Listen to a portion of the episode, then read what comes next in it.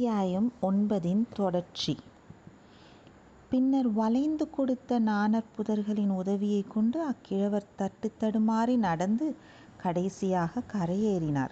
அவரை சுற்றிலும் கனாந்தகாரம் சூழ்ந்திருந்தது. பக்கத்தில் ஊர் எதுவும் தெரியவில்லை. திருமலையாற்றுக்கு எதிரில் கரையேற வேண்டிய ஓடத்துறைக்கு சுமார் ஒன்றரை காத தூரம் கிழக்கே வந்திருக்க வேண்டுமென்று தோன்றியது. ஆம் ஆம் குடந்தை நகரத்துக்கு அருகிலேதான் தாம் கரையேறி இருக்க வேண்டும். இன்றிரவு எப்படியாவது குடந்தை நகருக்கு போய்விட முடியுமா? புயல் அப்போது தான் பூரண உக்கிரத்தை அந்த பிரதேசத்தில் அடைந்திருந்தது. நூறாயிரம் பேய்கள் சேர்ந்து சத்தமிடுவது போன்ற பேரோசை காதை செவிடுபடச் செய்தது. மரங்கள் சடசடவென்று முறிந்து விழுந்தன. வானத்தில் அண்ட கடாகங்கள் வெடித்திடுவது போன்ற இடிமுழக்கங்கள் அடிக்கடி கேட்டன. பெருமழை சோவென்று கொட்டியது. எங்கேயாவது பாழடைந்த மண்டபம் அல்லது பழைய கோயில் இல்லாமலா போகும்? அதில் தங்கி இரவைக் கழிக்க வேண்டியதுதான். பொழுது விடிந்த பிறகுதான் மேலே நடையைத் தொடங்க வேண்டும் என்று முடிவு கட்டிக்கொண்டு தள்ளாடி நடுங்கிய கால்களை ஊன்றி வைத்த வண்ணம் நதிக்கரையோடு நடந்து சென்றார். நதியில் கரையின் விளிம்பைத் தொட்டுக்கொண்டு வெள்ளம் போய்க் கொண்டிருந்தது. மழை பெய்தபடியால் கரை மேலேயும் ஓரளவு தண்ணீராயிருந்தது. இருட்டை பற்றியோ சொல்ல வேண்டியதாயில்லை. ஆகவே அந்த வீரக்கிழவர் நடந்து சென்றபோது தம் எதிரிலே நதிக்கரையின் குறுக்கே கொஞ்சம் தண்ணீர் அதிகமாக ஓடியதை பற்றி அதிக கவனம் செலுத்தவில்லை. திடீரென்று முழங்கால் அளவு ஜலம் வந்துவிட்டதும் சற்று தயங்கி யோசித்தார். தொடையளவு ஜலம் வந்ததும் திடுக்கிட்டார். அதற்கு மேலே யோசிப்பதற்கு அவகாசமே இருக்கவில்லை. மறுகணம் அவர் தலை குப்புற தண்ணீரில் விழுந்தார். கொள்ளிடத்தின் கரை உடைத்து கொண்டு அந்த இடத்தில் தெற்கு நோக்கி பாய்ந்து கொண்டிருந்த வெள்ளம் அவரை உருட்டி புரட்டி அடித்து கொண்டு போயிற்று. கரைக்கு அப்பால் பள்ளமான பிரதேசமானதால் அவரை ஆழமாக இன்னும் ஆழமாக அதல பாதாளத்துக்கே அடித்து கொண்டு போவது போலிருந்தது. படகு கவிழ்ந்து நதியில் போய்க்கொண்டிருந்த வெள்ளத்தில் மூழ்கியபோது அவர் சற்று எளிதாகவே சமாளித்து கொண்டார். இப்போது அவ்விதம் முடியவில்லை. உருண்டு புரண்டு உருண்டு புரண்டு கீழே கீழே போய்க் கொண்டிருந்தார். கண் தெரியவில்லை. காது கேட்கவில்லை. நிமிர்ந்து நின்று மேலே வரவும் முடியவில்லை. மூச்சு திணறியது. யாரோ ஒரு பயங்கர ராட்சதன் அவரை தண்ணீரில் அமுக்கி அமுக்கி தலை குப்புற புரட்டி புரட்டி அதே சமயத்தில் பாதாளத்தை நோக்கி இழுத்து கொண்டு போனான். ஆஹா அந்த ராட்சதன் வேறு யாரும் இல்லை கொள்ளிடத்தின் கரையை உடைத்து கொண்டு உடைப்பின் வழியாக அதிவேகமாக பாய்ந்த வெள்ளமாகிய ராட்சசன்தான்.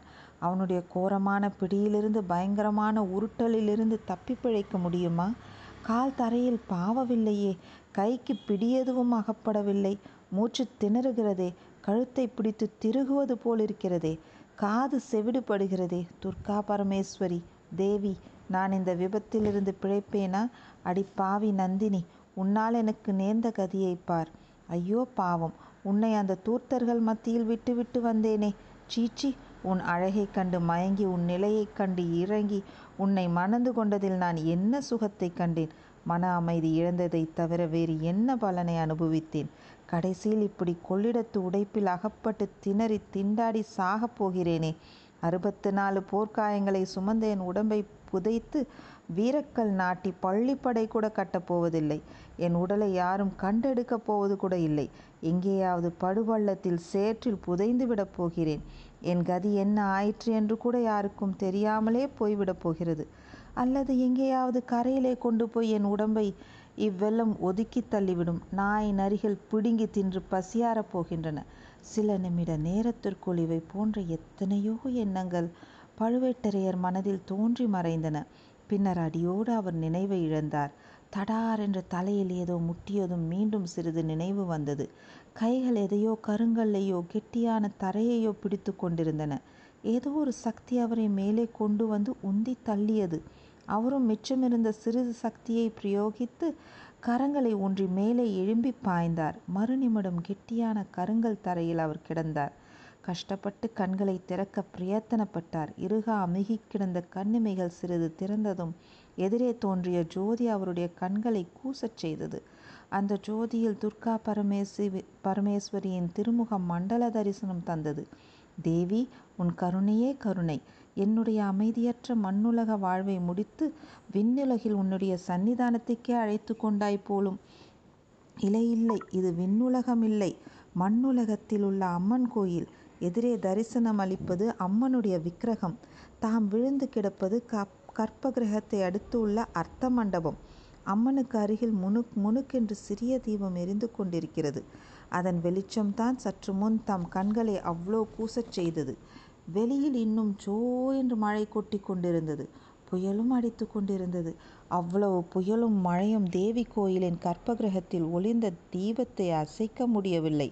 அது ஒரு நல்ல சகுனமோ? துர்கா பரமேஸ்வரி தம்மிடம் வைத்துள்ள கருணைக்கு அறிகுறியோ? எத்தனை பெரிய விபத்துகள் வந்தாலும் தமது ஜீவன் மங்கிவிடாது என்று எடுத்து காட்டுவது போல அல்லவா இருக்கிறது? ஜெகன்மாதாவின் கருணையே கருணை. தமது பக்தியெல்லாம் தாம் செய்த பூஜையெல்லாம் வீண் போகவில்லை. கிழவர் தட்டு தடுமாறி எழுந்து நிற்க முயன்றார். அவர் உடம்பு நடுங்கியது. வெகு நேரம் வெள்ளத்திலேயே கிடந்தபடியால் உடம்பு சில்லிட்டு நடுங்குவது இயல்பு அன்றோ அம்மன் சந்நிதியில் திரைவிடுவதற்காக தொங்கிய துணியை எடுத்து உடம்பை நன்றாக துடைத்து கொண்டார்.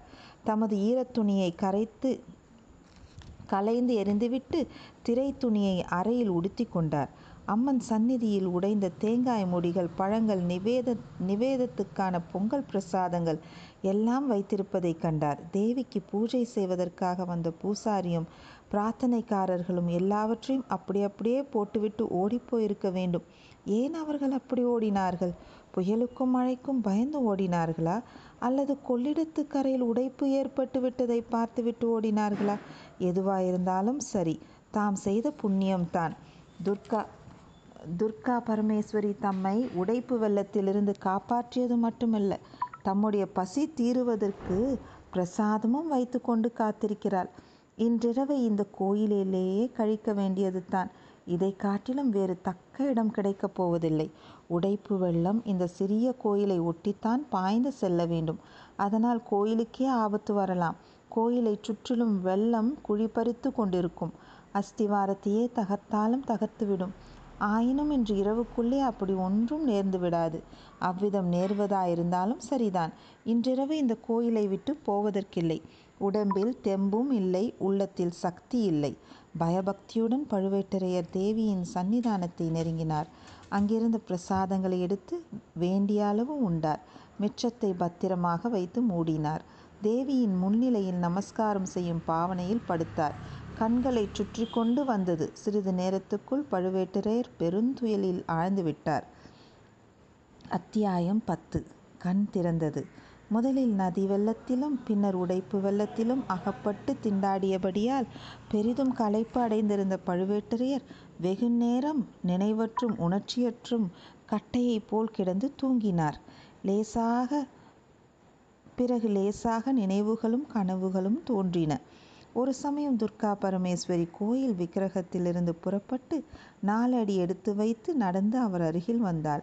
அனல் வீசிய கண்களினால் அவரை உற்று நோக்கியவண்ணம் திருவாய் மலர்ந்தார். அடே பழுவேட்டரையா நீயும் உன் குலத்தாரும் தலைமுறை தலைமுறையாக எனக்கு வேண்டியவர்கள். ஆகையால் உனக்கு எச்சரிக்கிறேன். உன்னுடைய அரண்மனையில் நீ கொண்டு வைத்திருக்கிறாயே அந்த நந்தினி என்பவள். மனித பெண் உருக்கொண்ட ராட்சசி உன்னுடைய குலத்தையும் சோழர் குலத்தையும் வேரோடு அழித்து போடுவதற்காக வந்தவள். அத்தியாயம் ஒன்பதின் தொடர்ச்சி. உன்னுடைய குலத்தையும் சோழர் குலத்தையும் வேரோடு அழித்து போடுவதற்காக வந்தவள். அதற்கு சரியான சமயத்தை எதிர்பார்த்து கொண்டிருக்கிறாள். அவளை அரண்மனையிலிருந்தும் உன் உள்ளத்திலிருந்தும் அப்புறப்படுத்திவிட்டு மறுகாரியம் பார். இல்லாவிட்டால் உனக்கும் உன் குலத்துக்கும் என்றும் அழியாத அபகீர்த்தி ஏற்படும். இவ்விதம் எச்சரித்துவிட்டு தேவி திரும்பிச் சென்று விக்கிரகத்துக்குள் புகுந்து கலந்து விட்டாள். பழுவேட்டரையர் திடுக்கிட்டு எழுந்தார். அவர் உடம்பு கிடுகிடு என்று நடுங்கிக் கொண்டிருந்தது. தாம் கண்டது கனவுத்தான் என்று நம்புவது அவருக்கு சற்று சிரமமாகவே இருந்தது. ஆயினும் அப்படித்தான் இருக்க வேண்டும் என்று தீர்மானித்து கொண்டார். பொழுது நன்றாக விடிந்திருந்தது. புயலின் உக்கரம் தனி உக்கிரம் தணிந்திருந்தது. மழை நின்று போயிருந்தது. ஜோவென்ற சத்தம் மட்டும் கேட்டுக்கொண்டிருந்தது கோயில் வெளிமண்டபத்தின் விளிம்பின் அருகில் வந்து நின்று சுற்றுமுற்றும் பார்த்தார். அவர் கண்ட காட்சி உற்சாகமளிப்பதாக இல்லை. கொள்ளிடத்தின் உடைப்பு இதற்குள் மிக பெரிதாக போயிருந்தது. நதி வெள்ளத்தில் ஏறக்குறைய பாதி அந்த உடைப்பின் வழியாக குபு குபு என்று பாய்ந்து கொண்டிருந்ததாக தோன்றியது. கிழக்கு திசையிலும் தெற்கு திசையிலும் ஒரே வெள்ளக்காடாக இருந்தது. மேற்கே மட்டும் கோயிலை அடுத்து சிறிது தூரம் வரையில் வெள்ளம் சுழி போட்டு கொண்டு துள்ளி குதித்து கொண்டு போயிற்று. அப்பால் குட்டை மரங்களும் புதர்களும் அடர்ந்திருந்த காட்டு பிரதேசம் வெகு தூரத்துக்கு காணப்பட்டது. அது திருப்புறம்புயம் கிராமத்தை அடுத்த காடாய் இருக்க வேண்டும் என்றும் அந்த காட்டின் நடுவில் எங்கேயோ தான் கங்கமன்னன் மன்னன் பிருதிவிபதிக்கு வீரக்கல் நாட்டிய பழைய பள்ளிப்படை கோயில் இருக்க வேண்டும் என்றும் ஊகம் செய்தார். அந்த பள்ளிப்படை உள்ள இடத்தில் நூறு வருஷங்களுக்கு முன்னால் நடந்த மாபெர மாபெரும் யுத்தம் அவர் நினைவுக்கு வந்தது. அந்த போரில் சோழர் குலத்துக்கு உதவியாக தமது முன்னோர்கள் செய்த வீர சாகச செயல்களையும் ஞாபகப்படுத்தி கொண்டார். அப்படிப்பட்ட தமது பழம்பெருங்குலத்துக்கு இந்த நந்தினியினால் உண்மையிலேயே அவக்கேடு நேர்ந்து விடுமோ? துர்கா பரமேஸ்வரி தனது கனவிலே தோன்றி கூறியதில் ஏதேனும் உண்மை இருந்தாலும் இருக்குமோ? எப்படி இருந்தாலும் இனி சர்வ ஜாக்கிரதையாக இருக்க வேண்டும். நந்தினியின் அந்தரங்கம் என்ன என்பதையும் கண்டுபிடித்தே ஆக வேண்டும். முதலில் இங்கிருந்து சென்று சென்ற பிறகல்லவா மற்ற காரியங்கள்? திருப்புறம்பியம் கிராமத்தை அடைந்தால் அங்கே ஏதேனும் உதவி பெறலாம்.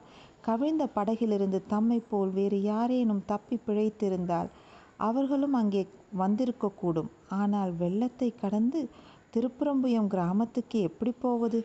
இந்த கோயிலை சுற்றி உடைப்பு வெள்ளம் எப் இப்படி சுழி போட்டு கொண்டு ஓடுகிறதே.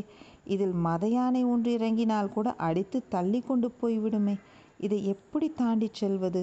உடைப்பு வெள்ளம் கோயிலை சுற்றி கீழே கீழே தோண்டி குழி பறித்து கொண்டிருப்பது திண்ணம். கோயில் எப்போது விழுமோ தெரியாது. துர்கா பரமேஸ்வரியின் சக்தியினால் விழாமல் இருந்தால்தான் உண்டு. ஆயினும் அங்கிருந்து வெளியேறுவது எப்படி?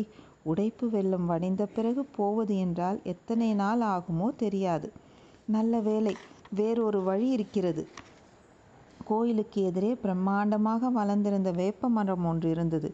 புயற்காற்றிலே விழாமல் அது எப்படியோ தப்பி பிழைத்தது.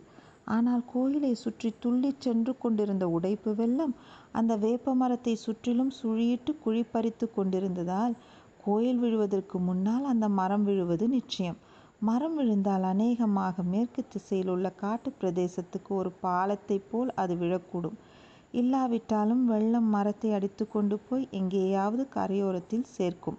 மரம் விழுந்தவுடனே அதன் மேல் தொத்தி ஏறிக்கொண்டால் ஒரு வாரம் அங்கிருந்து தப்பி பிழைக்கலாம். அதுவரையில் இக்கோயிலிலேயே இருக்க வேண்டியது தான். தேவியின் கருணையினால் இன்னும் ஒரு நாள் பசியாறுவதற்கும் பிரசாதம் மிச்சம் இருக்கிறது மரம் விழும் வரையில் அல்லது வெள்ளம் வடியும் வரையில் அங்கேயே பொறுமையுடன் காத்திருக்க வேண்டியது தான் அதை தவிர வேறு என்ன செய்வது? அவசரப்படுவதில் பயனொன்றும் இல்லை. நம்மால் இவ்வுலகில் இன்னும் ஏதோ பெரிய காரியங்கள் ஆக வேண்டியிருப்பதனாலே தான் தேவி ஜெகன்மாதா நம்மை வெள்ளத்தில் சாகாமல் காப்பாற்றியிருக்கிறாள். ஆதலின் மேலே நடக்க வேண்டியதற்கும் துர்கா பரமேஸ்வரியே வழிகாட்டுவாள் அல்லவா? அன்று பகல் சென்றது. இன்னும் ஒரு இரவும் பகலும் கழிந்தன. புயல் தான் சென்ற இடமெல்லாம் அதாகதம் செய்து கொண்டே மேற்கு திசையை நோக்கி சென்று சென்று விட்டது தூவானம் தூவானமும் விட்டுவிட்டது. ஆனால் துர்காதேவியின் கோயிலில் அகப்பட்டு கொண்ட பழுவேட்டரையருக்கு மட்டும் விடுதலை கிட்டவில்லை. கொள்ளிடத்து வெள்ளம் குறைந்து குறைந்தது போல காணப்பட்டது. ஆனால் உடைப்பு வரவர பெரிதாகி கொண்டு வந்தது. கோயிலை சுற்றி சென்ற வெள்ளம் குறையவில்லை. ஆழம் என்னமோ அதிகமாகி கொண்டே இருக்க வேண்டும்.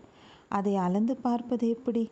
அல்லது அந்த உடைப்பு வெள்ளத்தில் இறங்கி நீந்திச் செல்வது பற்றித்தான் நினைத்து பார்க்கவும் முடியுமா? கடைசியாக அன்று சூரியன் அஸ்தமிக்கும் நேரத்தில் பழுவேட்டரையர் எதிர்பார்த்தபடி கோயிலுக்கு எதிரே இருந்த பெரும் வேப்ப மரமும் விழுந்தது. விழுந்த மரம் நல்ல வேளையாக உடைப்பு வெள்ளத்தின் மேற்கு கரையை தொட்டுக்கொண்டு கிடந்தது. அதன் வழியால் அப்பால் செல்வதற்கு பழுவேட்டரையர் ஆயத்தமானார். இரவிலே புறப்பட்டு அந்த காட்டு பிரதேசத்தில் எப்படி வழி கண்டுபிடித்து போவது என்பது பற்றி சிறிது தயங்கினார். சில கண நேரத்துக்கு மேல் அந்த தயக்கம் நீடித்திருக்கவில்லை. உடனே புறப்பட வேண்டியது தான் என்று முடிவு செய்து தம்மை அந்த பேராபத்திலிருந்து காத்தருளிய துர்கா பரமேஸ்வரிக்கு நன்றி தெரிவிப்பதற்காக சந்நிதியை நெருங்கினார். சந்நிதியில் விழுந்து நமஸ்கரித்தார். அச்சமயத்தில் அவர் உடம்பு சிலிர்க்கும்படியான குரல் ஒன்று கேட்டது. முதலில் துர்க்கையம்மன் தான் பேசுகிறாளோ என்று தோன்றியது. பிறகு இல்லை குரல் வெளியிலிருந்து சிறு வெளியில் சிறிது தூரத்துக்கு அப்பாலிருந்து வருகிறது என்று தெளிவடைந்தார். மந்திரவாதி மந்திரவாதி என்று கூப்பிட்டது அந்த குரல். பிறகு மறுபடியும் ரவிதாசா ரவிதாசா என்று கூவியது. முன் எப்போதோ கேட்ட குரல் போல தோன்றியது. பழுவேட்டரர் எழுந்து முன் மண்டபத்துக்கு வந்தார். தூண் மறைவில் நின்று குரல் வந்த இடத்தை நோக்கினார். உடைப்பு வெள்ளத்துக்கு அப்பால் விழுந்த வேப்ப மரத்தின் நுனிப்பகுதிக்கு அருகில் ஒரு உருவம் நின்று கொண்டிருந்த இருக்க கண்டார். மந்திரவாதி மந்திரவாதி என்னும் கூக்குரல் அவருக்கு தம் சகோதரர் முன்னொரு சமயம் கூறியவற்றை ஞாபகப்படுத்துகிறது. துர்காதேவியின் கருணையினால் தாம் அதுவரை தாம் அதுவரை அறிந்திராத மர்மத்தை அறிந்து கொள்ளப் போகிறோமோ என்ற எண்ணம் உதித்தது. ஆதலின் அசையாமல் நின்றார். அக்கரையில் நின்ற உருவம் விழுந்த வேப்ப மரத்தின் வழியாக உடைப்பு வெள்ளத்தை கடந்து வரத் தொடங்கியதை பார்த்தார். தம் வாழ்நாளில் அதுவரை செய்திராத ஒரு அதிசயமான காரியத்தை பழுவேட்டரையர் அப்போது செய்தார். கோயில் முன்மண்டபத்தில் சட்டென்று படுத்துக்கொண்டார் தூங்குவது போல் பாசாங்கு செய்தார். ரவிதாசன் என்னும் மந்திரவாதியை பற்றி அறிந்து கொள்ளும் ஆசை அவரை அவ்வளவாக பற்றி கொண்டது. அவன் நந்தினியை பார்ப்பதற்காக சில சமயம் அவள் அவர் அரண்மனைக்கு வந்த மந்திரவாதியாகவே இருக்க வேண்டும். அவனுக்கும் நந்தினிக்கும் உள்ள தொடர்பு உண்மையில் எத்தகையது? அவனை இந்த இடத்தில் இந்த வேலையில் தேடி அலைகிறவன் யார்? எதற்காக தேடுகிறான்? இதையெல்லாம் தெரிந்து கொண்டால் ஒருவேளை நந்தினி தம்மை உண்மையிலேயே வஞ்சித்து வருகிறாளா என்பதை பற்றி அறிந்து கொள்ளலாம் அல்லவா? ரவிதாசன் மட்டும் அவரிடம் சிக்கிக்கொண்டால் அவனிடத்திலிருந்து உண்மையை தெரிந்து கொள்ளாமல் விடுவதில்லை என்று மனதில் உறுதி கொண்டார். தூங்குவது போல் பாசாங்கு செய்தவரின் அருகில் அந்த மனிதன் வந்தான். மீண்டும் ரவிதாசா ரவிதாசா என்று கூப்பிட்டான். ஆஹா இந்த குரல்! கடம்பூர் மாளிகையில் முன்னொரு தடவை வேலநாட்டம் ஆடி குறி சொன்னானே அந்த தேவராளன் குரல் போல் அல்லவா இருக்கிறது? இவனுடைய கழுத்தை பிடித்து இறுக்கி உண்மையை சொல்லும்படி செய்யலாமா? வேண்டாம் இன்னும் சற்று பொறுப்போம். இவன் மூலமாக மந்திரவாதி ரவிதாசனை பிடிப்பதல்லவா முக்கியமான காரியம்? மந்திரவாதி சூரியன் அஸ்தமதிப்பு அஸ்தம் அஸ்தமிப்பதற்குள்ளேயே தூங்கிவிட்டாயா? அல்லது செத்து தொலைந்து விட்டாயா? என்று சொல்லிக்கொண்டே வந்த மனிதன் பழுவேட்டரையரின் உடம்பை தொட்டு அவருடைய